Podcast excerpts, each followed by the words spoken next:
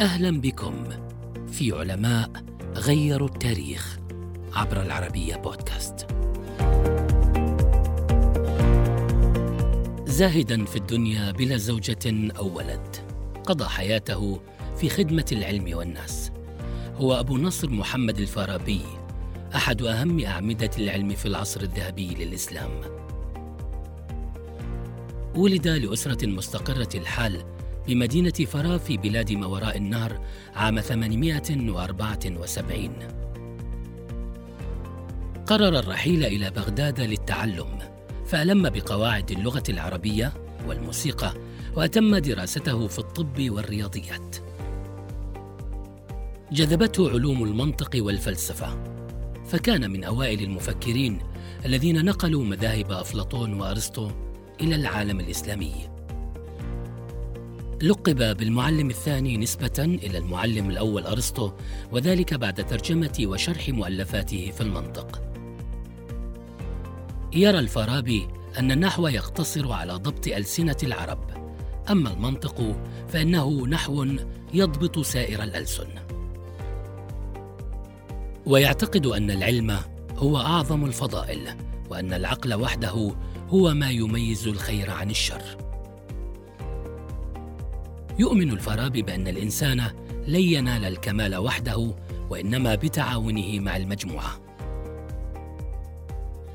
بسبب الاضطرابات السياسية في بغداد وتفكك إمارات الخلافة الإسلامية، سافر إلى سوريا ليستكمل دراساته، وسرعان ما التحق ببلاط سيف الدولة الحمداني أمير حلب.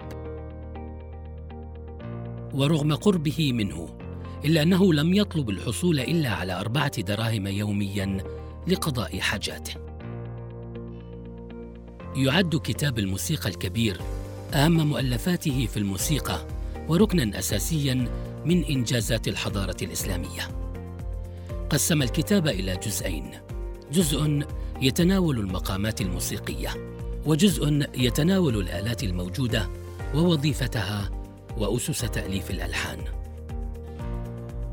قدم الفارابي أفكاره حول العلاج بالموسيقى وناقش آثارها العلاجية على الروح.